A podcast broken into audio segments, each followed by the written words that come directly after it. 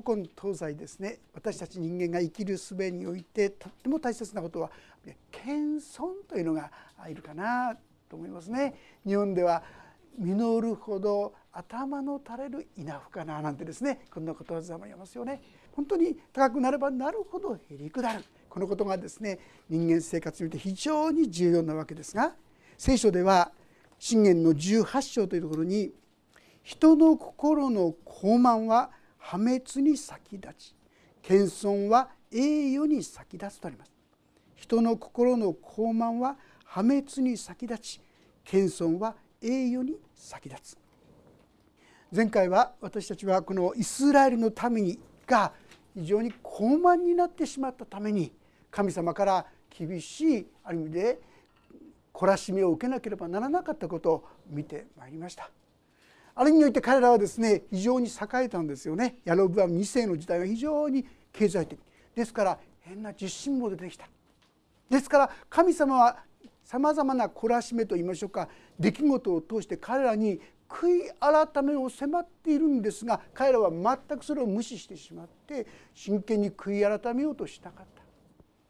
それゆえについに彼らはですね本当に滅ぼされてしまった。紀元前722年イスラエルの国がですね神の民と思われていたこのイスラエルの民が滅ぼされてしまった本当に神の言葉を無視する彼の傲慢ですよね神様じゃないもの自分の力に頼っていくこの姿を神このイスラエルをですね懲らしめることによって教えてくださったわけであります。どのようにして教えたかっていいますと実はそれはアッシリアという国によってなんですね。アッシリアという国は神様を知らない人々の集まりです。イスラエルは正直ましてだいぶこうずれてしまっているとはいえどもある意味で神を認めるような国々です。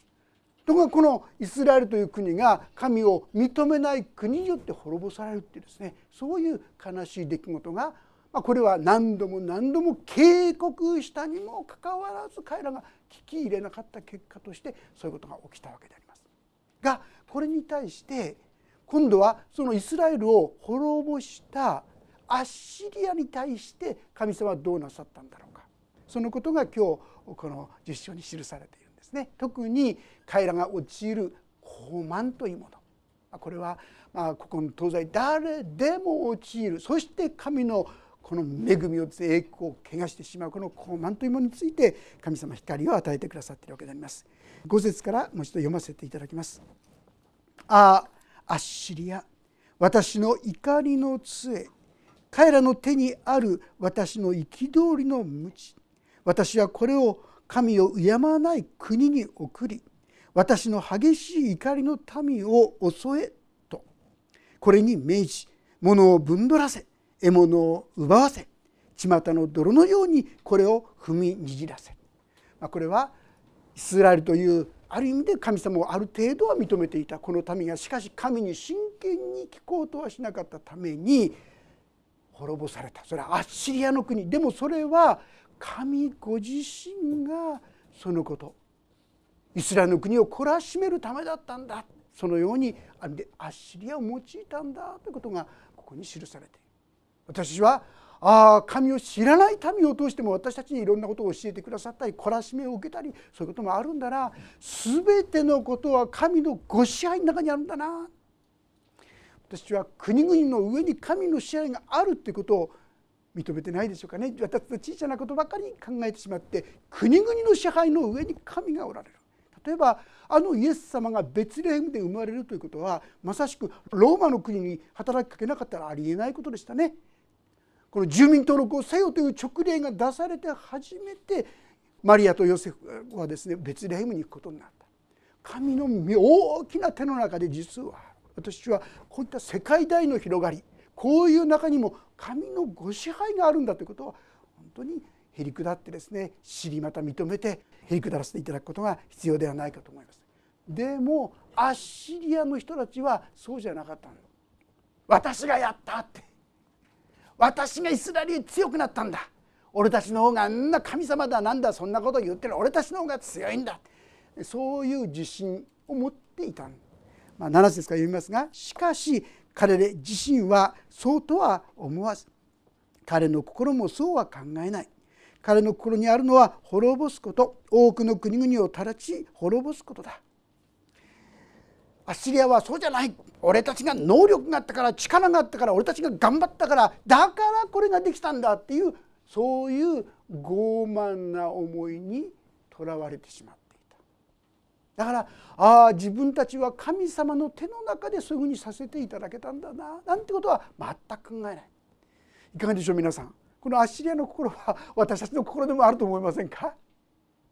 神様を信じているとは言いながら何かちょっといいことがあると「やった!」なんてですね「俺も大したもんだ」とかですね「私が頑張ったからだ」「私がこんだけの努力をしたからだ」「私がこんだけの犠牲払ったからこれが起きたんだ」私私自分がやっていることに目が集中して実はそれをさせてくださっていた神様を見上げるそういうことがなくなってしまうわけですよね。たとえそこに能力が与えられていこうようと力が与えられようっていようとそれはそういう環境がある意味で神様がそのようにしてくださったからたとえ何かができたとしてもできたに過ぎないわけでしょ。よくですね私は刑務所に捕まっている人たちのことを見る時にですね本当に正直言いまして同じですよね。もし彼らが通ったのと全全く同じ環境の中に私たちが置かれていたら同じことをしていた可能性があると思いませんか？いやもしかしたらもっとひどいことをしてたかもしれないそうも思うんですね。ただそういう環境が守られていたのでそこまでいかなかった。なのに私たちは自分はですねできるとかあいつはおかしいとかですねあんな弱いやつだと平気で人をですね裁いたり見下したり上から目線で見てしまう。これはまさしくこのアッシリアの人たちと全く同じじゃないかな。そう思うんですね。先日昨日ですか私あのちょっと見てたらですね16時間電車の中に閉じ込められた人の話ご存知ですか？あの新潟でですね大雪でもう駅を出たんだけども途中でもう80センチも積もった。ね、でまあストップしてしまって結局のところその中で16時間閉じ込められたんですよね。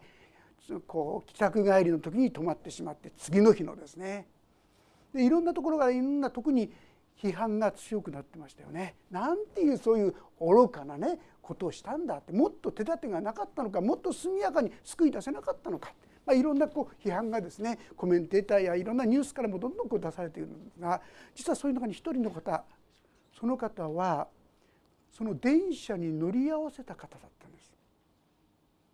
でその方がツイートしてる書いてるんですね。そして何て書いてるか。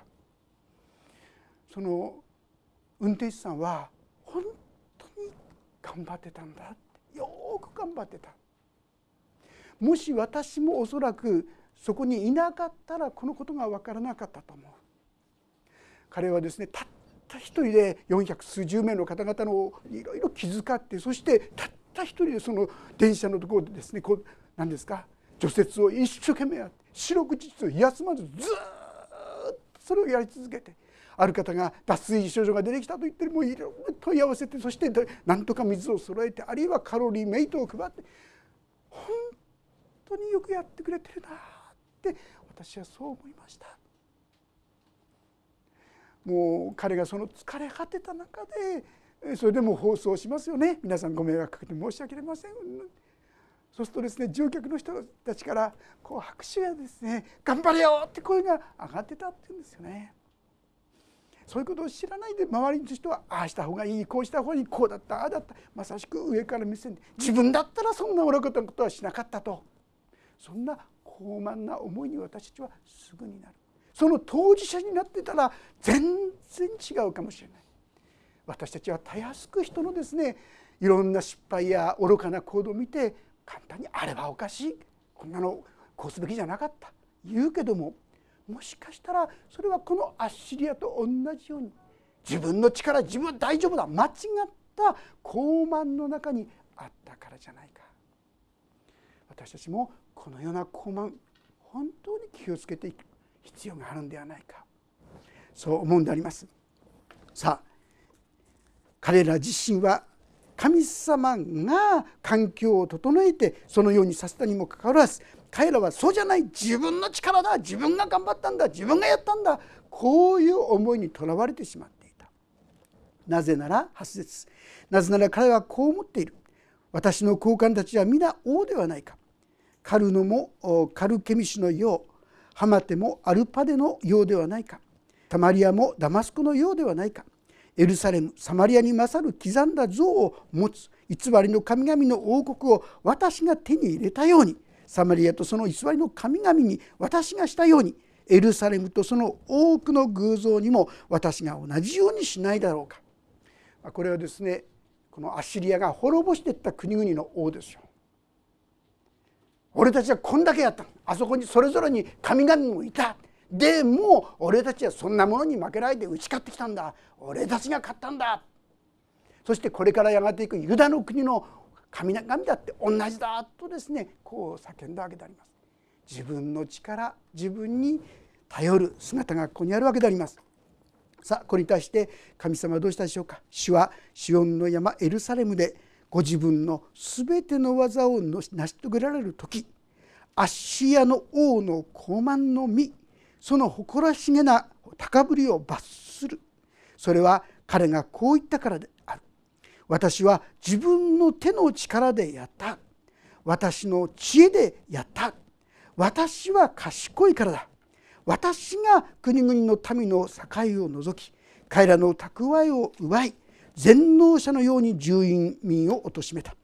私の手は国々の民の財宝を巣のようにつかみまた私は捨てられた卵を集めるように全ての国々を集めたが翼を動かす者もくちばしを大きく開く者もさえずる者もいなかった。私が私が私が私がやったんだ。私たちはすぐにこのような高慢に陥るんですね。特にいろんな事柄がうまくいってると危険ですね いろいろ難しい時はへりくだるんですがうまくいってると「俺がやったんだ!」私が自己中心性がですねぐんぐん出てくるこれはまさしくアッシリアが持った心ということができるかと思います。でこのことについて15節から神様がその意味を教えるんですね。斧はそれを使って切る人に向かって高ぶることができようかノコギリはそれを引く人に向かっておごることができようか。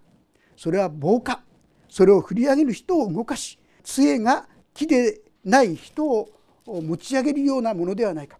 それへ万軍の主主はその最も頑丈な者たちのうちにやつれを送りその栄光のもとで火が燃えるようにそれを燃やしてしまう。まあ、あなた方がですね高慢に高ぶって俺たちが俺たちがそうやって言ってるのはちょうどですねこの斧を斧分かりますね。この薪を割ったりするこの斧ですね。斧はですねまさしく人間が使って役割が果たせるのにもう斧が中止。斧が人間を使って人間をぴょんとこう持ち上げちゃうとかですね。こんな変な絵をですね思い浮かべせてるんですよ。ノコギリやってるのノコギリが人間を使ってるようなですね。おかしいでしょって。神のそのような支配神の力を認めないのはまさしくそのようなおかしなことなんだよ。それゆえに次のとこにありますが私は万軍の死はその最も頑丈な者たちのうちにやつれを送る当時ですねこのアッシリアの軍隊といいましょうか国はですね世界最強の国とも言われていましたでもこのアッシリアの国がですねあっという間に滅ぼされるんですね、まあ、これはイザヤ書の37章以降に書いてあります。イスラエルアッシリアがどんどんどんどん攻めてくるんですけどもしかしそこでヒゼキヤ王が立つんですね。主の前に立つんです。そして祈るんです。主よ。その時になんと神様たった一日にして18万5千というですね大軍を滅ぼしてしまう。彼らがですね出て行ってみるともうそこには死体だらけなんですよ。自分たちがやったわけじゃない。まさしく、まあ、同士討ちが起きたんでしょう。神ご自身がそこに働いて彼らに勝利をもたらした。怒っていた高ぶっていたこのアッシリアはもう無残にもですねごくわずか残るしかなくなってもうそんな状況までなってしまったんだよ。どんなにその高慢が危険か。そう教えているわけであります。20節。その日になるとイスラエルの残りの者ヤコブの家の逃れた者はもう再び自分を打つ者に頼らずイスラエルの聖なる方主に誠をもって頼る、まあ、こういうことが起きて初めて本当の意味で神に頼るものが起きてくるんだよ。まあ、ここからはですね実は非常に分かりにくいと思います。一つは今ねアッシリアのとの戦いのことがずっと記されているんですがそれだけではなくて世の終わりのことまで含めて実は予言がこの中にあるんです。ですからどっちのことを言ってるのかちょっとですね分かりにくい部分があるわけですが、まあ、簡単にですねこう発祥って言うならば残りのものって何かって言いますとこの戦いで残ったものっていう意味じゃないんですよね。そうではなくてそういう中で神を信ずるようになった人のこと。今で言うならまさしく私たちですよ。神を信ずる者たち。その神を信ずる者たちが今までは自分の力自分だ自分だって頼っていたものがもはやそんな頼りにならないものを頼るんじゃない。本当に頼りにすべきものを頼りにするようになる。イスラエルのヤコブの家の逃れた者はもう再び自分を打つ者に頼らずイスラエルの聖なる方主に誠をもって頼る。こういうのであります。残りの者ヤコブの残りの者は力ある神に立ち返る。たとえあなたの民イスラエルが海辺の砂のようであってもその中の残りの者だけが立ち返る。壊滅は定められており義があふれようとしている。すでに定められた全滅を万軍の神主が全世界のただ中で行おうとしておられるからだ。これはもう世の終わりのことを語ってます皆さん。イエス様が再び来られる時にこの地が本当に滅ぼされてその時に神を信ずる者たちに注がれる神の恵みが勝利がですね実は明かしされているわけであります。24節それゆえ万軍の神主はこう仰せられる。シオンに住む私の民よアッシリアを恐れるな。彼が鞭であなたを打ちエジプトがしたように杖をあなたに振り上げてももうしばらくすれば憤りは終わり。私の怒りが彼らを滅ぼしてしまうから。オレブの山でミディアンを撃った時のように万軍の主がアッシリアに鞭を振り上げる。杖を海にかざしてエジプトにしたように。それをあげる。その日になると彼の重荷はあなたの肩から彼のくびきはあなたの首から覗かれる。くびきはあなたの肩からもぎ取られる、まあ、人々はですねこのアッシリアの軍隊を恐れるわけですよ。でもアッシリアの軍隊よりもはるかに強い方がいるわけでしょ。ところがその方に私たちは頼らない。でもこの時にあなた方が恐れなければならない頼らなければならないのは天地を作られた全地を支配することができる神ではないか。あなたは頼りにならないものを頼りにしてきた。それは間違っている。本当に神に頼るべきですよ、まあ、ここに出てくるですね例えばオレーブの山岩って何だか覚えてますか？これはギデオンという勇士がいましたね。ミディアン人と戦いの中でですねギデオンに戦えって言ったんですがその時言ったのは敵はですね13万5,000の兵士がいるんです。それに対しこちらはですね3万2,000もうこれだけで多勢に無勢と思いますけども神にやって戦うには何て言ったか神様はその人数は多すぎるって言われたんですね。13万5千に対して3万2千で多すぎる。どうし臆病風に吹かれてるものはみんな返しなさいって言うんですね。ほんでみんな返しちゃっただ残ったの1万です皆さん。ところが神様の声は何て言ったか1万でも多すぎるって言うんですね。今度は池に連れてってでそこで水飲みなさいってああよかったって水飲んだんですが口をですね水につけて飲んだ人はみんな帰りなさいって言うんです。なぜならばこの人は戦う用意ができてないからですよね。敵がいつ来ても大丈夫にちゃんと手ですくってこう周りを見ながらできるこのような備えができた人だけ人数にして300人です。でこの300人と13万5千が相対視したんですね。まあ、作戦もちゃんと神様が与えます。壺の中にですね火をこの灯火を。そしてみんな時の声「えいえい時の声」とともに壺をバーンとみんな一気に割るんです。そうと一気に光がバーンと広がったらばもう13万5千の時に何が起きたんだってわけでもう恐れて不安になって同士討ちが起きたんでしょうか。彼らはみんな敗れてしまった。そのように神はどんな時でもどんなことがある時でもあなたを守る。そういうことですよね。あるいはモーゼが手を挙げてですねこの航海が真っ二つにあの深い海が分かれる。ありえないことですがそのように神はあなたに技をなさる。こういうことであります。28節からの「彼は綾手につきミグロンを過ぎミクマスに荷を置く。彼らは私場を過ぎゲバで野営する。ラマはおののきサウルのギブアは逃げる。ガリムの娘よ甲高く叫べ。よく聞けラユシュ者よ。哀れなアマアナトラアナトテマデメナは逃げ去り。ゲビムの住民は逃げ去る。その日彼はノブで立ち止まりシオンの娘の山エルサレムの丘に向かって拳を上げる、まあ、読むのだけでも難しいようなですね名前が出てきますこれは実は北アッシリアの地からどんどんどんと攻め込んでくるこの軍隊が町々を攻め取っていく姿がまさしく描かれています。彼らはものすごい勢いでまさしく世界最強の軍隊としてこのイスラエルをですね滅ぼそうとしているその姿がここに現れてくるわけであります。見よ万軍の主主が恐ろしい勢いで枝を切り払う竹の高いものは切り落とされそびえたものは低くされる主は林の茂みを斧で切り落としレバノンは力強い方によって倒される、まあ、そのようにしてですねああ怖い怖い怖いと思ってるんですがなんと神ご自身が彼らのところに現れて彼らを一網打尽にやっつけるんだよ。このことは歴史上、まあ、701年に起きたことです。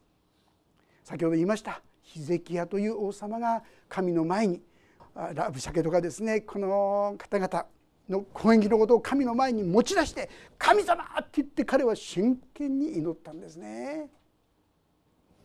その時にたった一日にしてアッシリアの国はですねみんな滅ぶ歴史的な出来事ですよ皆さん。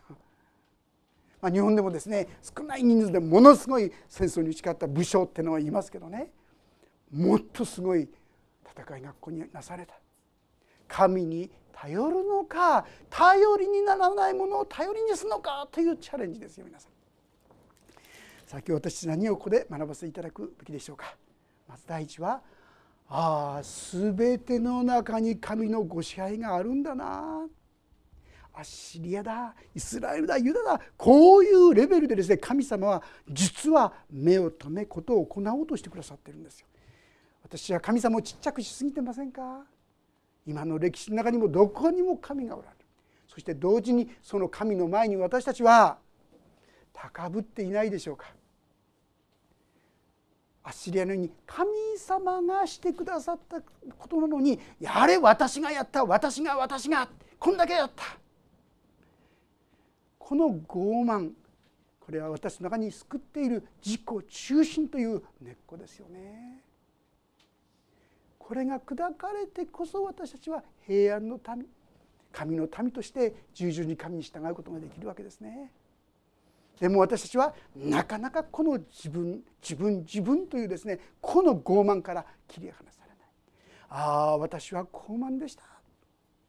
アッシリアの傲慢を打ち砕くと書いてありますが主よ私の傲慢を打ち砕いてくださいと主の前に祈っていくことが必要じゃないでしょうか。その時に私たちに誠の平安誠に神様と共に歩むという道が開かれていく。そのことを教えてくださっているのではないかと思います。さあこのことに気づかずこのことを受け止めなかったアッシリア。あれあえて言うならばイスラエルもですね自分たちができた。イスラエルの国もヤロブは店のように本当に私たちはこんだけ経済的に繁栄した。政治的にこんなふうにできた。私たちは強いんだ。間違った自信ですよ。神様がただ憐れんでくださった守ってくださった恵んでくださったそれだけのことなのに私がやった私がやったと私たちは叫ぶんですよ。これが自己中心な私の姿。そうではなくて主よ全てはあなたです。あなたがしてくださっただけのことです。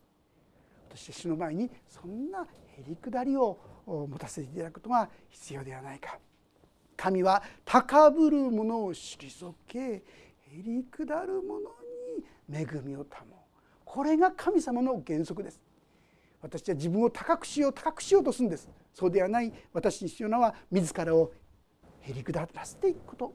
これこそが神の祝福を受ける秘訣だということ。を自分の正しさや自分の立派さを誇るのではなくて自分の足りなさや弱さを正直に神様に申し上げてそして主の憐れみによって主の恵みによって足らせていただく。これがクリスチャン。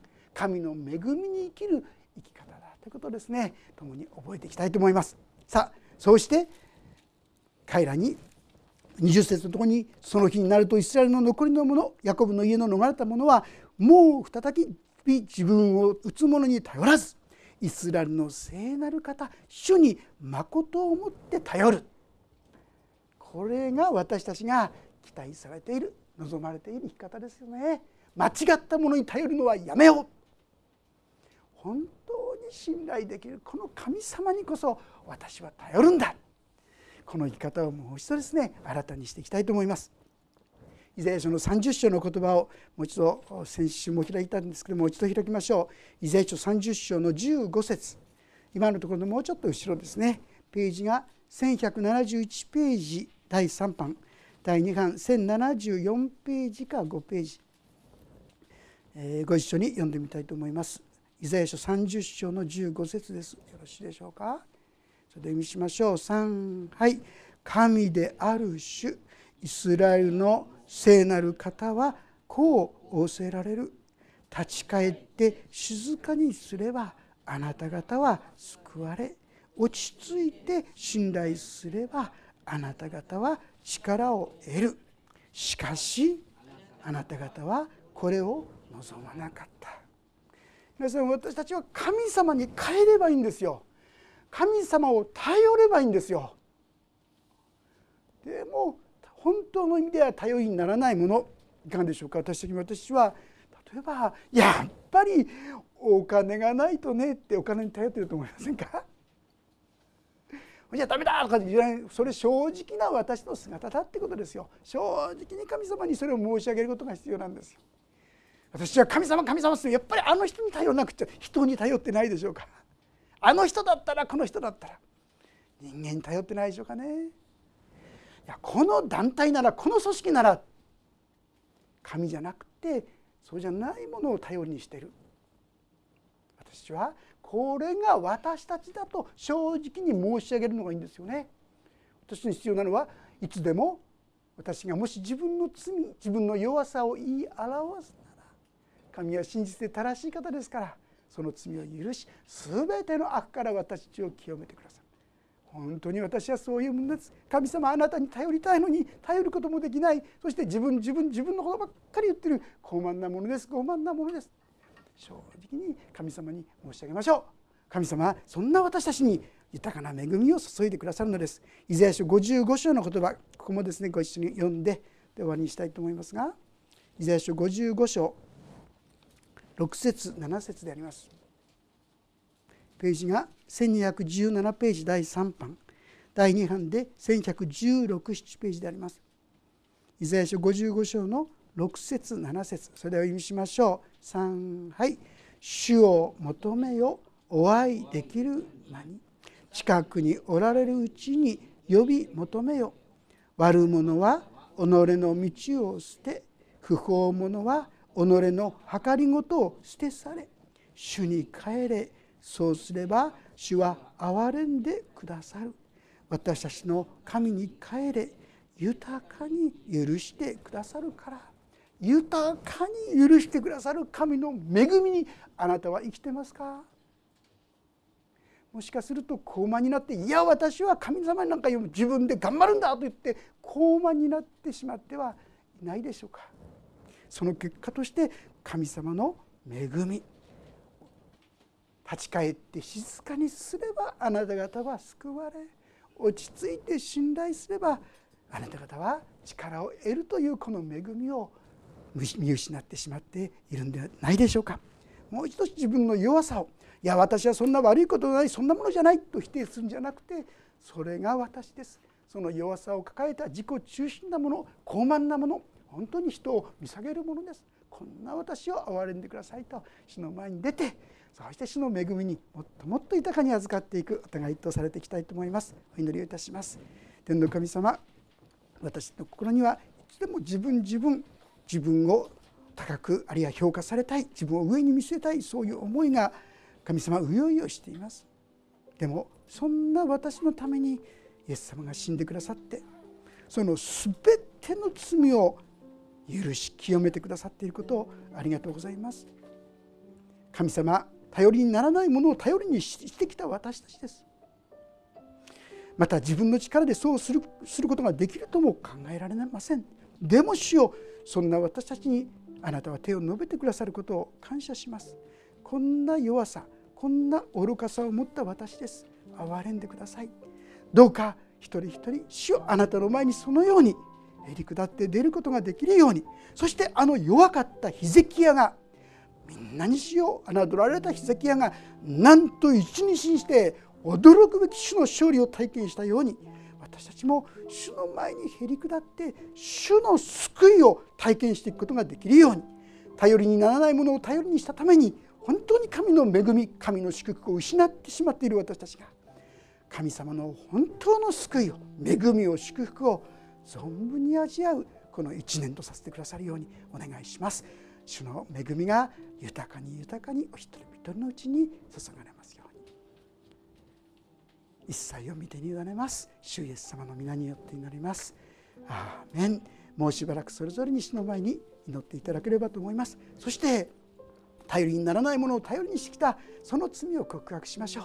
そしてもう一度主を求める祈り。あなた方が与えられないのはあなた方が求めないからだとさえ言っています。大胆に主に信頼して求めていく歩みを新たにさせていただきましょう。